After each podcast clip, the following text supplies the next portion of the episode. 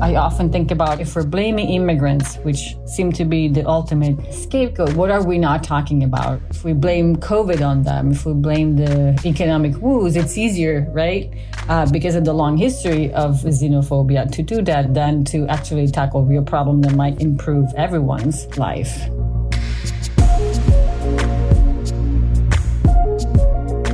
Welcome to A History of Xenophobia, from the gold mines to the rise of the far right today. My name is Irial Glynn, and I'm the host of this History Hub podcast series. History Hub is based at the School of History at University College Dublin in Ireland. You can find a huge range of podcasts and videos showcasing historical research on our website, historyhub.ie. You can also follow us on various social media, and if you want to get in contact with us about the series, please email info at historyhub.ie. Maddalena Marinari is Associate Professor in History at Gustavus College in Minnesota. Maddalena has published extensively on immigration restriction and immigration mobilization. She is the author of Unwanted Italian and Jewish Mobilization Against Restrictive Immigration Laws, 1882 to 1965, which came out in 2020 with University of North Carolina Press, and which will provide the foundation for much of what we will discuss in this episode since it focuses on US opposition to Italian and Jewish immigrants in the late 19th century and early 20th century and outlines how Italian and Jewish communities in the US responded. Something that will also inform our discussion is a special issue of the Journal of American History from 2022 that Maddalena co edited with Erika Lee on the Immigration Act of 1924, which saw the US introduce an immigration quota system that substantially restricted immigration until the 1960s. Magdalena also co edited with Maria Cristina Garcia and Madeline Hsu, A Nation of Immigrants Reconsidered, U.S. Society in an Age of Restriction, 1924 to 1965, and she's the second related co-edited anthology coming out in 2023 with Maria Cristina Garcia titled Whose America? U.S. Immigration Policy Since 1980 with the University of Illinois Press. Maddalena is also one of the scholars behind the excellent hashtag immigration syllabus, an online tool for anyone interested in understanding the history behind current debates on immigration in the US.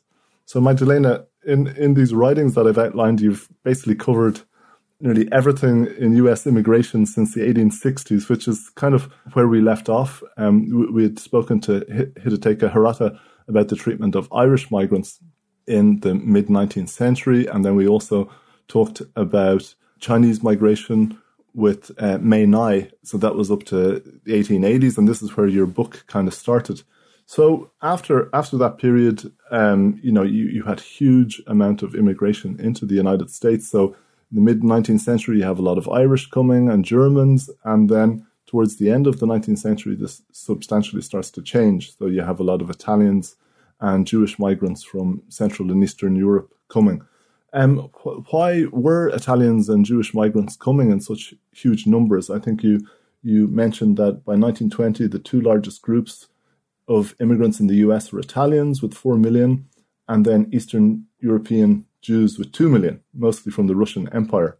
And we know that you know millions of Italians were also going to uh, South America, particularly Argentina and Brazil. So why were so many Italians leaving, and why were so many Jews leaving?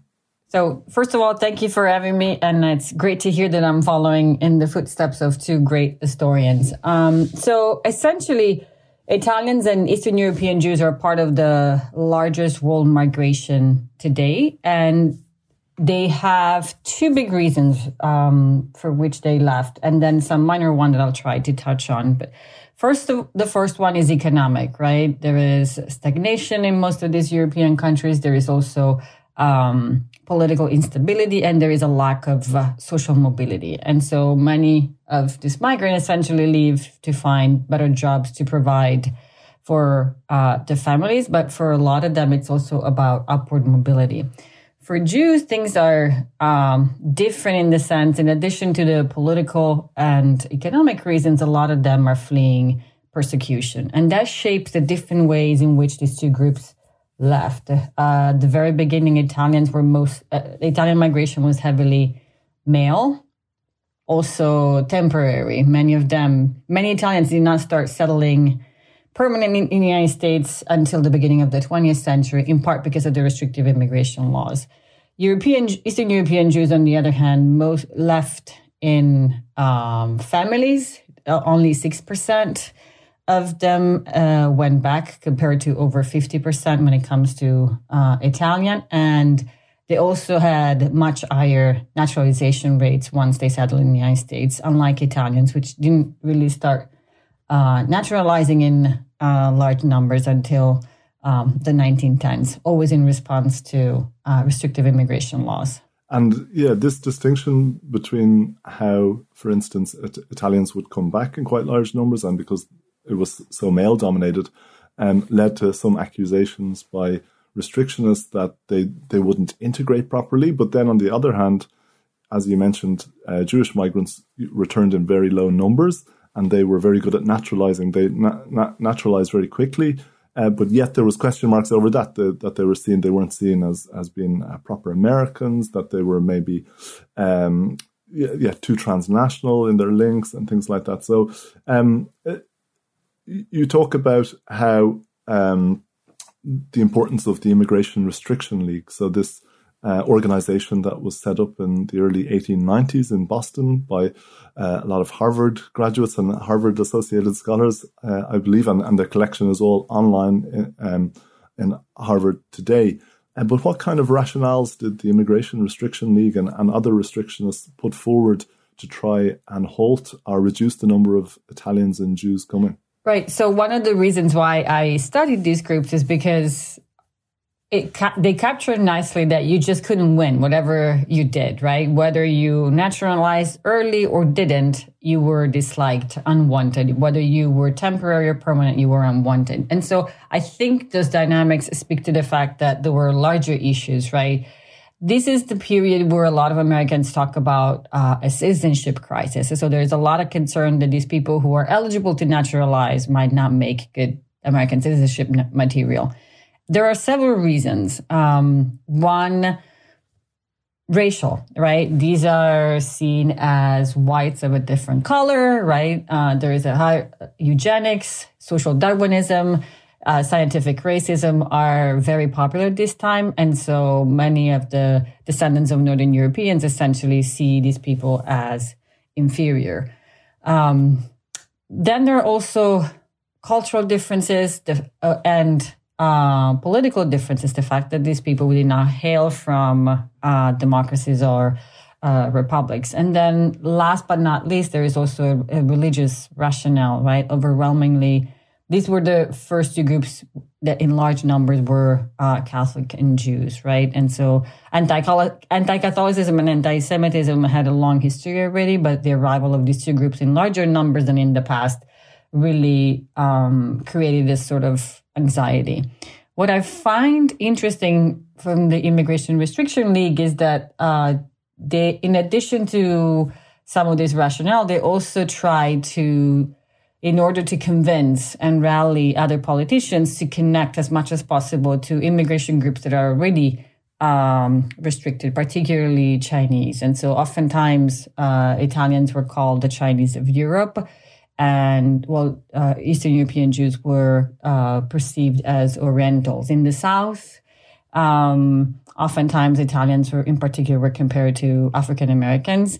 Um, and both being, you know, dangerous, but also even cheaper than uh, formerly enslaved people. And so it's it's it's a combination of um, rationales that seem to appeal to different constituencies, right? Uh, each Americans depending on where they were from in the United States, worried about different things. And the Immigration Restriction League, in part because of the pedigree, right? Because they had the legitimacy of Harvard behind them, were able to kind of tap into the different stereotypes.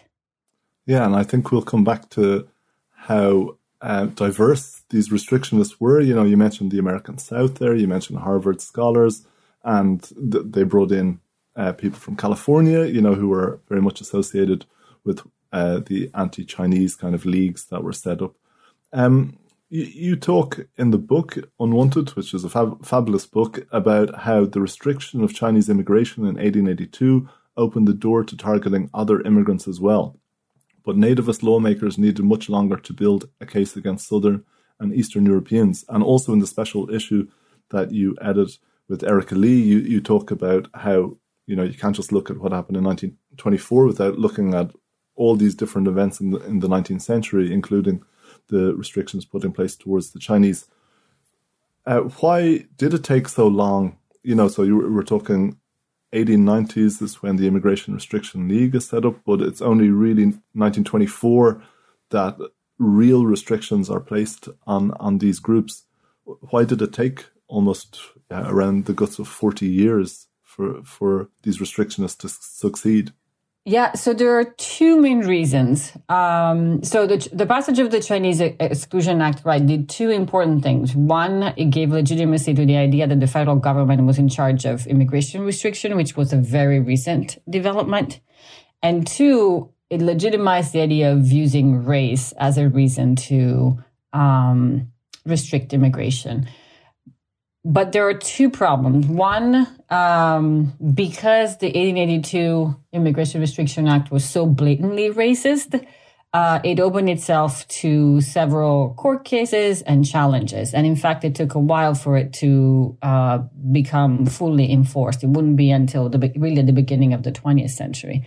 And so politicians wanted to make sure that whatever came next was unassailable, right? And and they were not uh, wrong because some of the restrictions that were passed in 1917, 21, and 24 are still around today because they understood that they had to give it a, a veneer of objectivity or even worse, science, right? So that was part one, a legitimate uh, concern about the legitimacy of this kind of legislation.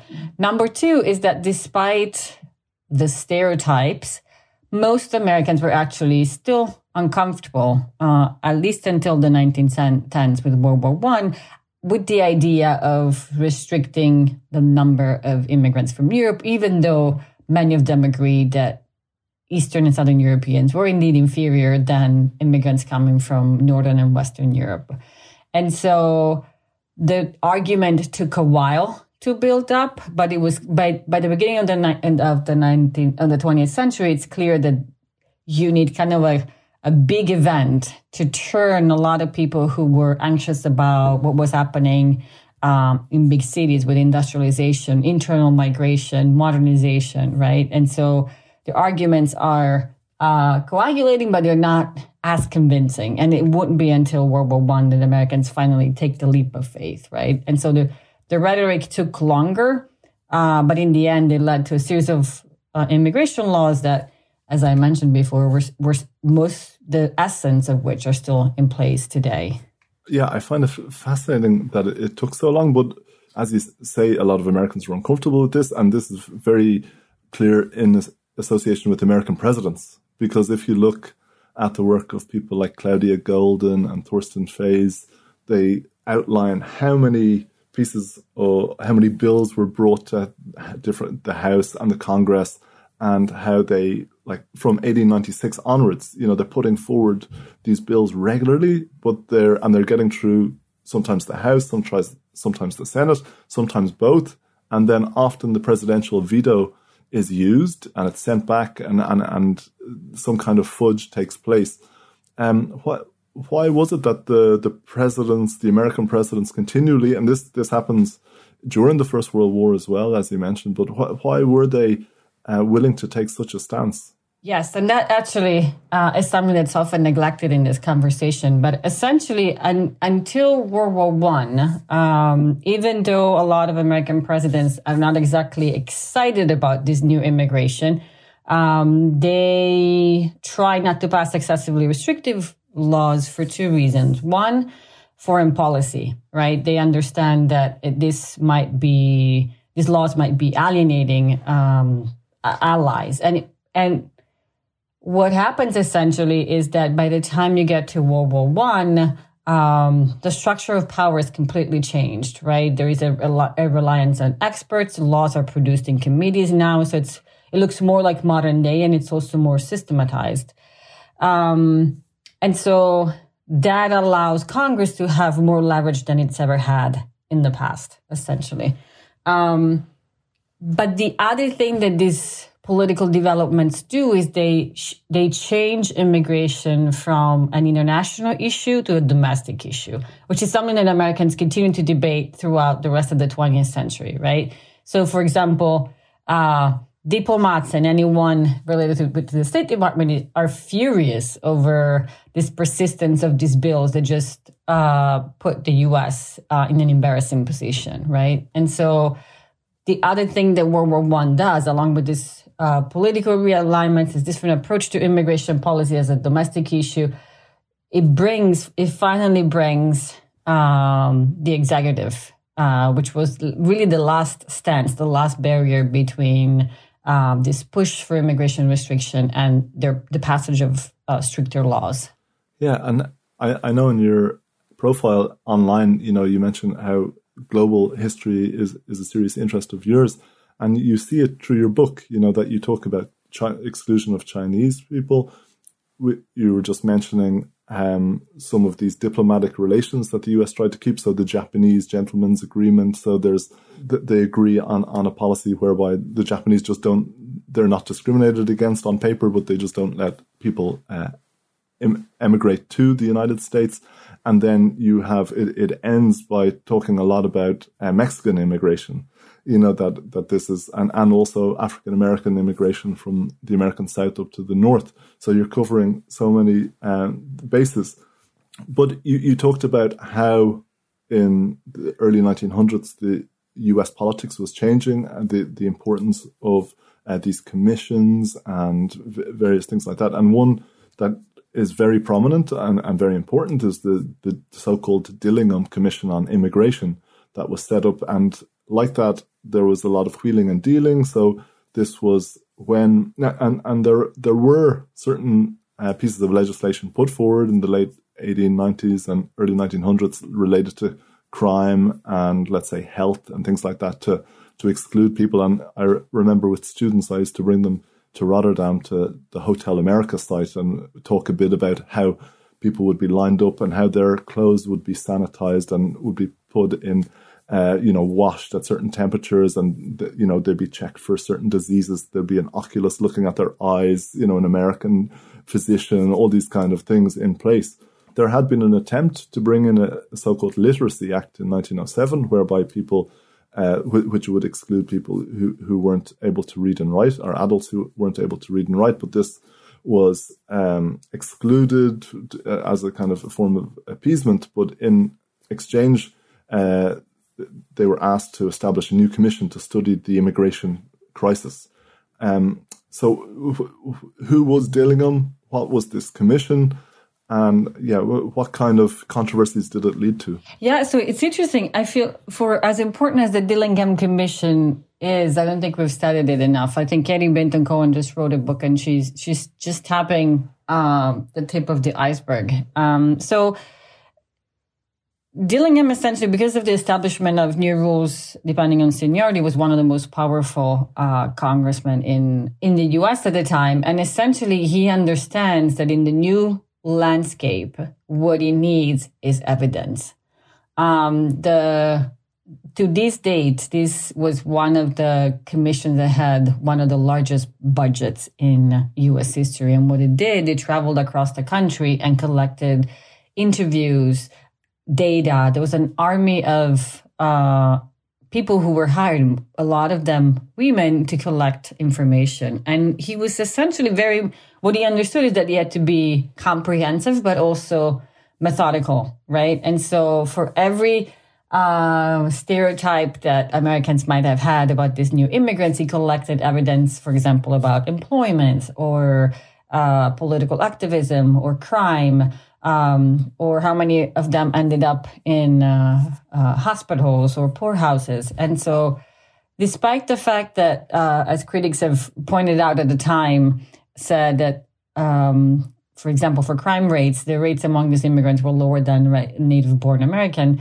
the, the sheer volume that of information that it was produced essentially legitimized for in, in the eyes of a lot of Americans um, the the need for restriction, right? It also cemented a lot of um, the stereotypes, and it was a turning point into uh, convincing even people who had been traditionally skeptical of immigration restriction to start embracing it. And here I'm thinking in particular about Southern politicians who, most of whom hailed from areas with very few immigrants, but even the mere um, discussion of threatening the political status quo because essentially immigrants were also presented as a political force, right? Only voting for their interests who might subvert American ideals.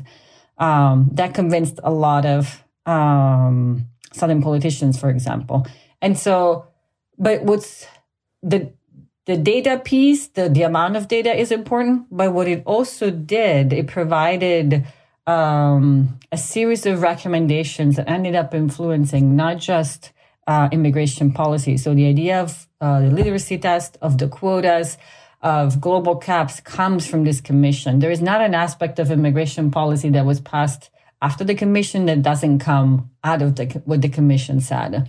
Even uh, the categorization in terms of how we think about different groups. But the data I collected also influenced uh, social policy in the um, uh, 1930s during the New Deal, residential segregation. And so I think we, for, we often forget that although its focus was primarily the so-called immigration crisis, the data I collected was then used um, in a lot of different realms, even once immigration had been uh, restricted and declined in, at the beginning of the 1930s.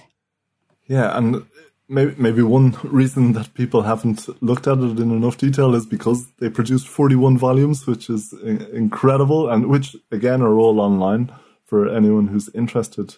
Right now, it's easier, right? Because you can search it. Uh, and so, one thing that is surprising is that, for example, Mexican migration is mentioned very little, but Asian migration is mentioned um, much more than people had anticipated. And in fact, uh, Katie Benton Cohen says that we have neglected to see the role, the the impetus that it, the hatred towards Asian immigration what had behind this commission, in addition to Eastern and um, Southern Europeans. You know, you, I think you you do a really good job of showing. Uh, let's say Dillingham, for instance, who, who had very clear links with restrictionists, and, and how you had some scholars like Franz Boas, you know, anthropologist, who who was very much against these um, eugenicist kind of ideas being put forward. Um, but yet the, the commission seemed to favor these and, and these seem to take precedence in many respects.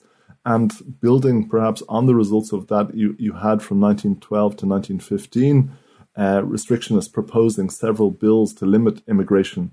But again, successive US presidents vetoed such measures, but it seemed to be getting closer you know that that um, the margin for error was was getting less. And in the background, you have um, various immigration groups, um, particularly the Jewish community and the Italian community, trying to um, fight against these things. And and I mentioned the work of Torsten Feys. He, he also talks about how the shipping industries were also trying to um, you know, lobby against this and, and pay certain people to lobby against this because, you know, this would have a, a, a huge impact on their, um, on their business if, if it did succeed. But you, you see that Dillingham's measure introduced in late 1916, which halted, uh, which combined halting immigration from East Asia, which you just mentioned, and the Pacific, and then placing restrictions on Southern and Eastern European uh, migration was a very successful combination. Um, how did this bring together different groups, and, and how important was uh, the First World War in in um, supporting this?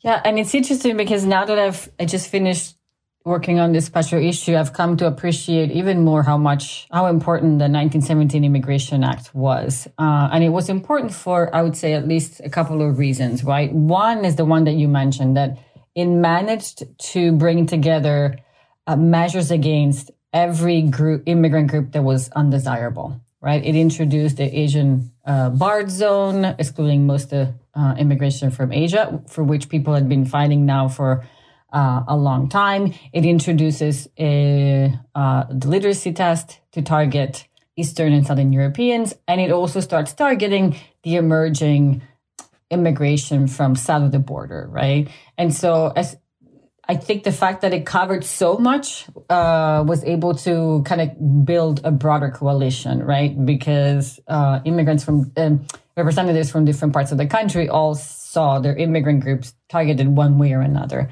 And then World War One really um, legitimized a lot of the claims, right? There is fear of uh, spies, right? These these people being uh, threatening American political stability, American political um, foundations. So one is about right um, the future of American democracy. The other piece is the, the future of American citizenship, and then um, of course the fear that at the at the end of the war, as they said, hordes of immigrants, right, of poor, destitute, sick immigrants would come into the country. And it's it's interesting to see not just the emphasis on um, literacy, race, but in in times of COVID, it's also this obsession with illness and germs, right? Because those groups were targeted too.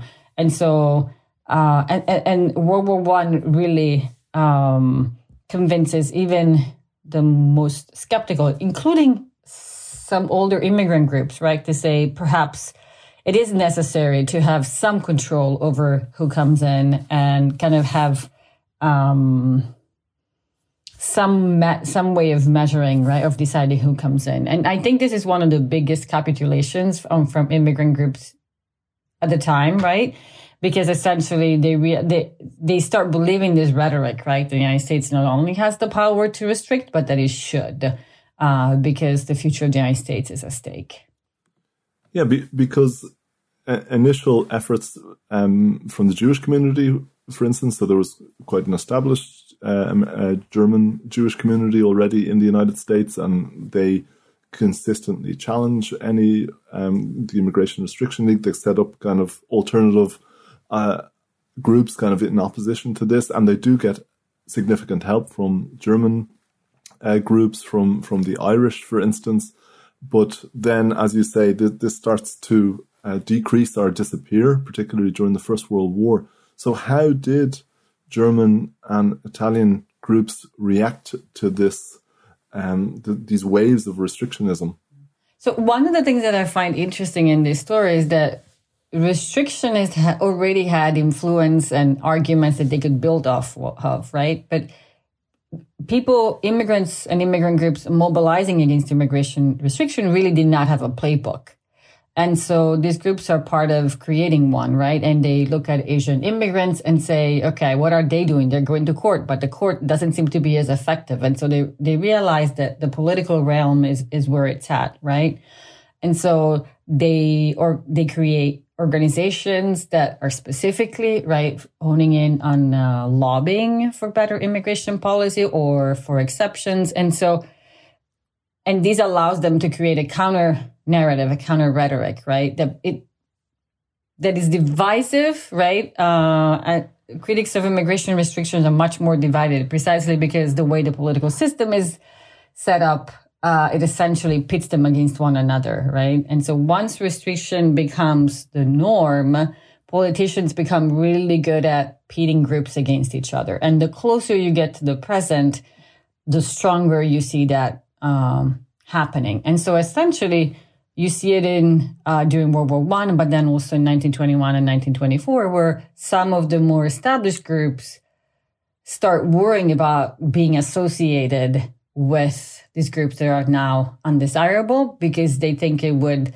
reflect poorly on them. It, it would project on them this era, uh, uh, aura of second class citizenship and maybe limit their political influence, their access, and their and their power. And so there is a kind of a instinct of uh, self preservation that starts emerging, right? And this is one of the things that I've been long interested in. Why is it so difficult for uh, broad interethnic coalitions to come together. And I think it's in part because of this new structure, right? That makes it really difficult for groups to decide what to prioritize and how to coalesce around sing- main goals, right? We're seeing it today in the US as well, right? Yeah, you know, I'm I'm doing a bit of a disservice to your book focusing on the restrictionist aspect when your book really highlights highlights the activism of the Italian and, and Jewish communities um, actions to try and uh, to, to, stop these or obstruct or um, to challenge what's going on. But it, it seems that you know they're horrified by certain um, ideas put forward, especially early 1900s, and and they get you know there are a lot of allies they can uh, they can work with. But as the amount of allies, uh, and as you say, during the First World War, which seems like, you know, com- the the perfect storm. You know, Leo Lucassen, who we also had on the had on the podcast, you know, he has an article about the refugee crisis, so-called crisis in Europe, and and how all these different things came together at the one time, and it seems to uh, something similar happens in the First World War in in the United States, but they they these groups there's a uh, increasing sense of resignation that instead of fighting against these measures, they say, well, the, the writing is on the wall to a certain extent, so let's concentrate on getting some concessions. Right. Yeah. And so this, this becomes a huge frustration for later generations, right? They blame uh, these older uh, activists of essentially giving in and compromising. I'm not sure that they had that many options, right? But it's clear that, especially after 1917, that we're headed for more restriction. And, and so the strategy essentially shifts away from let's subject to any kind of restriction to can we keep the status quo? right? Because it's restrictive enough. And within that, can we make enough changes to protect our cohorts, right? And so one of the things that happen, it's also the rhetoric attached to this. And I'm, I've been thinking a lot about this, given the spike in anti-Semitism in, in the United States right now, where by the time you get to 1921, the immigration problem is called the Jewish problem, right? And the Jewish community is deeply, deeply concerned about this, really does not want that association, right? And so uh, out in public, they argue that they're fighting for more humane restriction for everyone, but behind doors, they're actually trying to get an exception to the literacy test, right? Um, and, and exempt uh, refugees, for example. And they're successful, right? It's a minor, but they have to do all those negotiations behind the doors precisely because they want to avoid that connection, right? Um, and so I, I, as I was writing and researching this book, I really struggled. It's like, are they giving up or are they really becoming more pragmatic, right? And they understand that, as you said, the writing is on the wall and that it's, it would be fruit, fruitless to keep saying, we want no restriction rather than what can we do? Um, and I, from our perspective, the fact that they successfully pushed for the exceptions for family reunion is quite astounding because they understood that family was a central tenet of American identity. And in the short run, it didn't make a, a, big difference because immigrants from these parts of the world did decrease. But by the time you get to uh, the 19, the end of the 1930s, most immigration is through family reunion. Uh, and so their instincts from that point of view were correct. And they turned out to be uh, right in, in at least pushing for those exceptions. And the, and family reunion will be critical in the 40s, 50s, and 60s, right?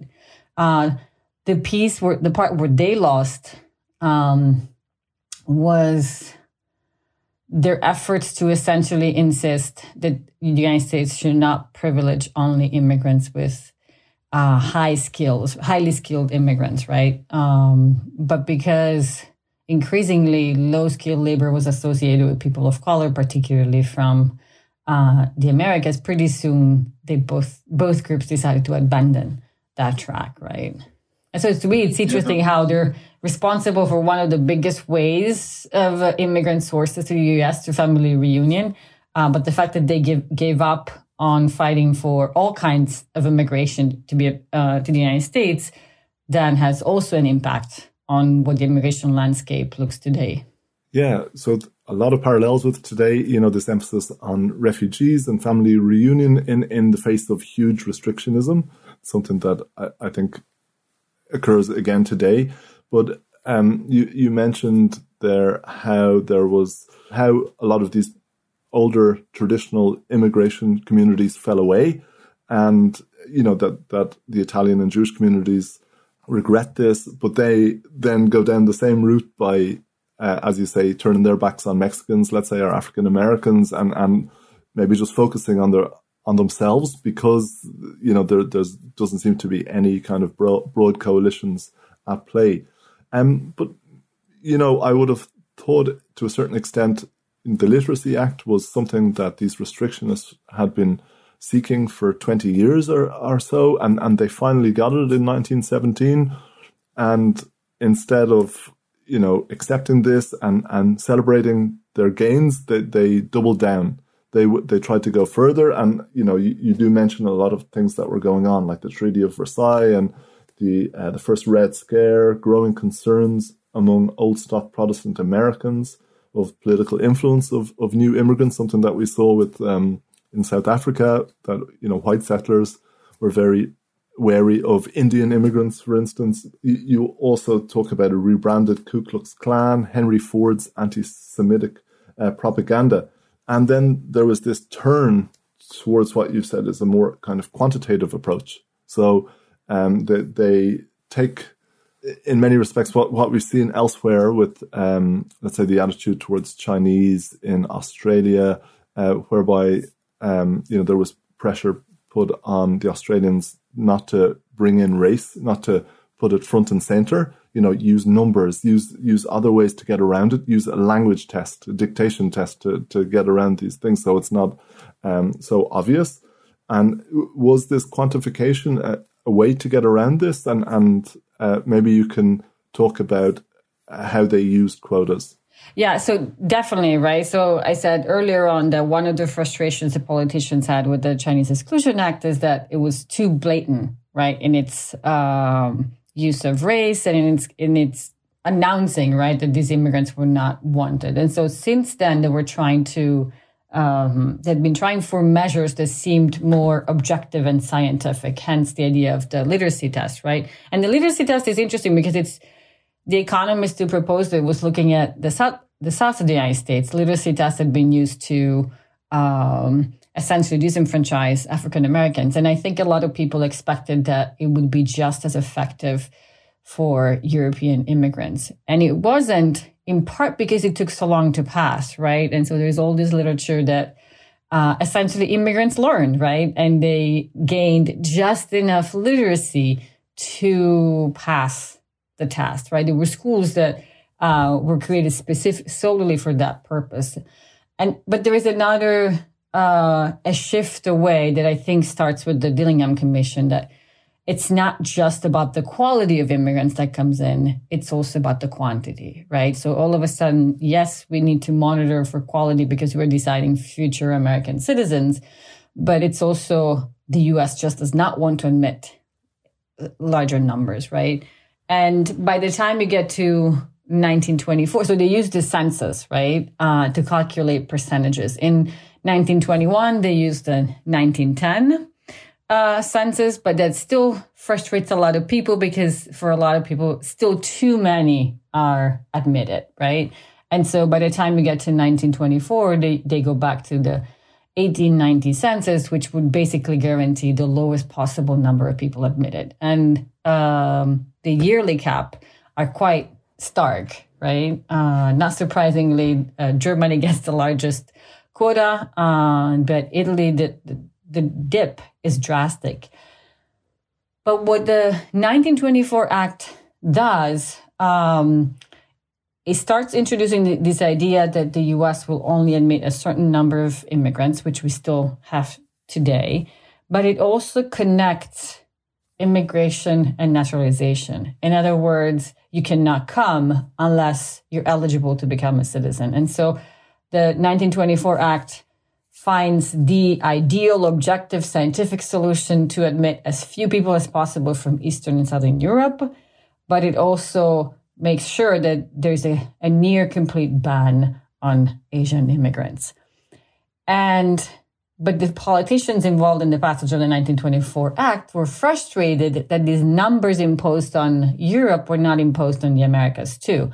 And so it's not by chance that exactly two days later, Congress passes legislation to create the Border Patrol. And so these are like two really intense days uh, in May of 1924, where the landscape of uh, immigration policy and immigration more broadly, like completely changes because you also now have the policing of the border in the south and the north. And the United States also understands something else that uh, all the restrictive laws are good, uh, but if you can't enforce them, they're useless. And so it's the first time that it creates a substantial budget. And the budget for immigration enforcement has always um, grown, has only grown over the years, right? I mean, right now it's fairly extensive. And so they understand you need the legislation, you need the, but you also need to create the infrastructure and the, the give them a budget necessary to do that. And I think it's the confluence of, of all these factors that radically changed the landscape of immigration in the 1920s. Yeah, and you, your book highlights also the, these growing links between restrictionists and certain departments, you know, Homeland Security or what would become Homeland Security uh, and things like that. That there there was this fusion in many respects, um, and which helped with budgets as well. But there was this interaction there that uh, it seemed like you scratch our back, we'll scratch your back kind of thing going on. But in the recent special issue of the Journal of American History that I mentioned that you co-edited with Erika Lee, you note that settler colonialism, empire building, and white supremacy in the form of restrictions on free blacks and Native Americans all influenced the Quota Acts in the 1920s. Could you tell us a bit how? I know it's uh, it's they're all huge issues, but I, I, think that's the beauty of, of that special issue, and it's present also in your book that there are all these references to it, to China, to the treatment of African Americans in the South in particular. But it that hasn't really been highlighted that much in the historiography yet. So, you know, Kevin Kenny and all these other contributors do that.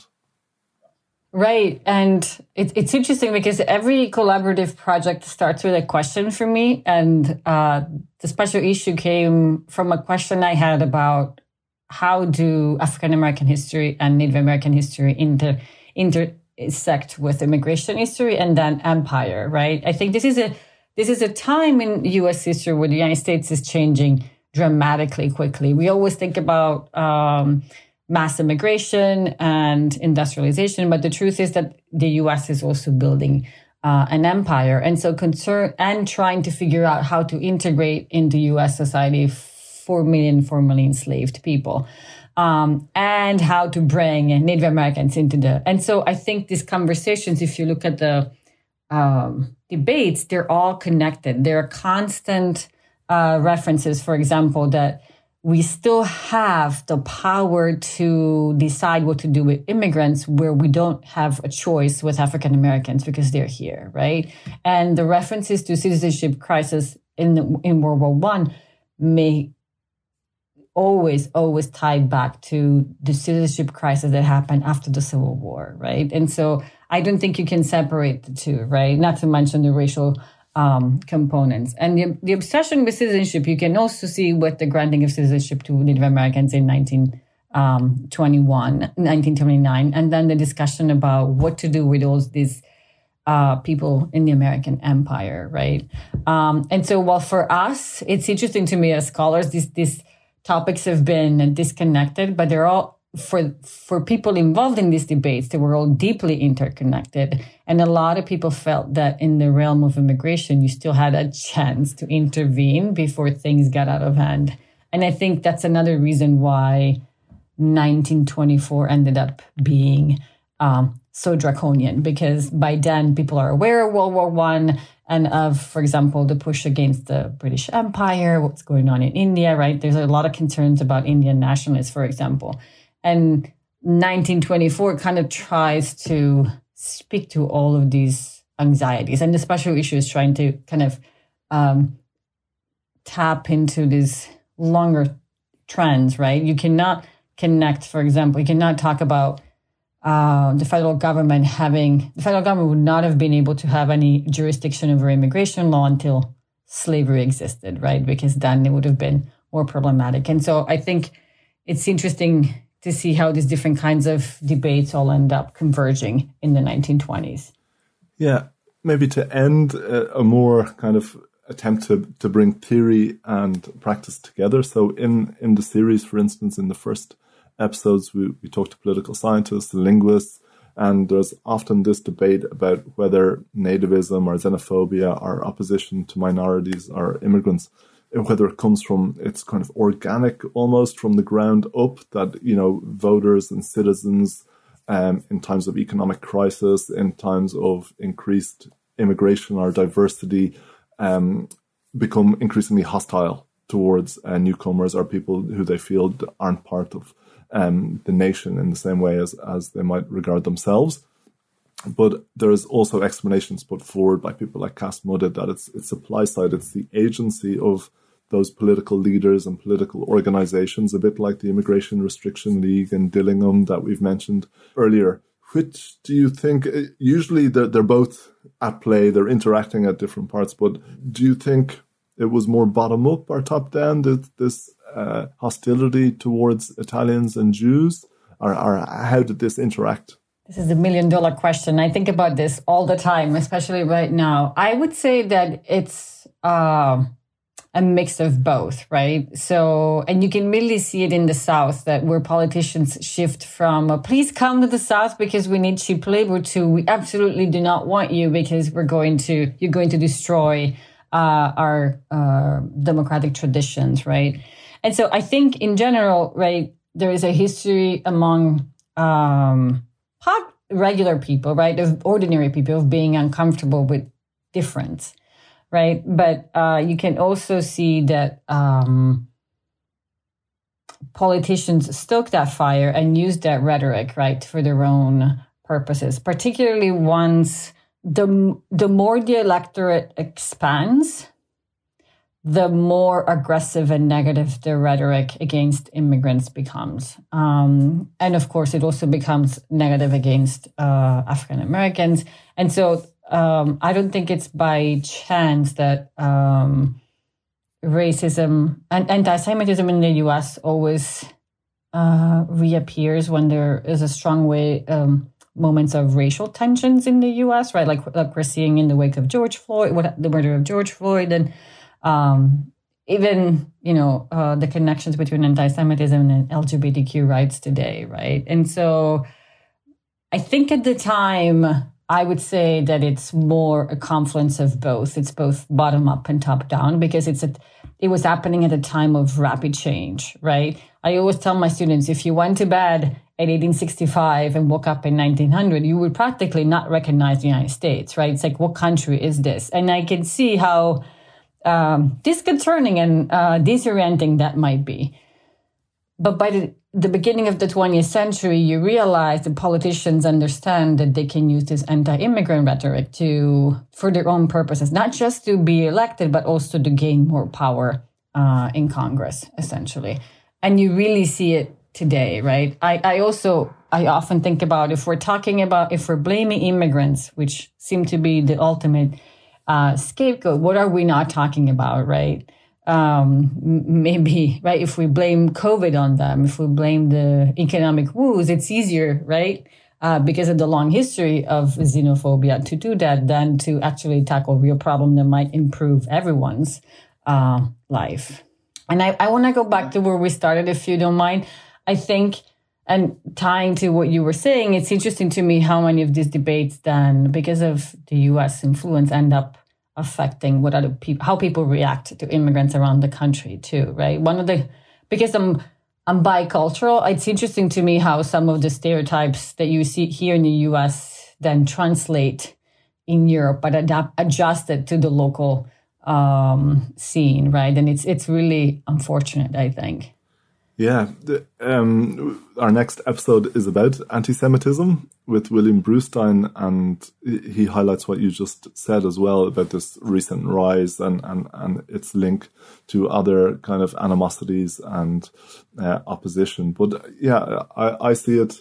It can work the other way as well. So this is maybe something that I'd like to highlight from the um, the series, and also when I teach that you know, if politicians are actually very positive towards this, you know, that this can have a significant impact on on people and and these feelings on the ground, and and maybe um, encourage people to think differently, to act differently, to uh, not be as as fearful, for instance. I would say that the media has a role too, right? It, because especially right now, because we're heavily influenced by people we, I mean, we elect these people for a reason, and if you if they have a platform, right, they do end up shaping how we react to these. I mean, definitely challenging moments like COVID, right? Uh, but we always have I, what I like about history, and it sounds like we agree on this, is that it's also a history of possibilities. Nothing is inevitable, right? Uh, we do have a the rhetoric could go either way, right? But people make certain choices for specific reasons, and that's why we keep writing about it. Okay, thank you so much, Maddalena, for taking time out to talk to us this evening. Um, I, I, I learned so much from reading your excellent book, Unwanted, and my students really appreciate it, and, and, and it's a big favorite of theirs. Um, just thank you so much. Take care of yourself. Thank you for having me.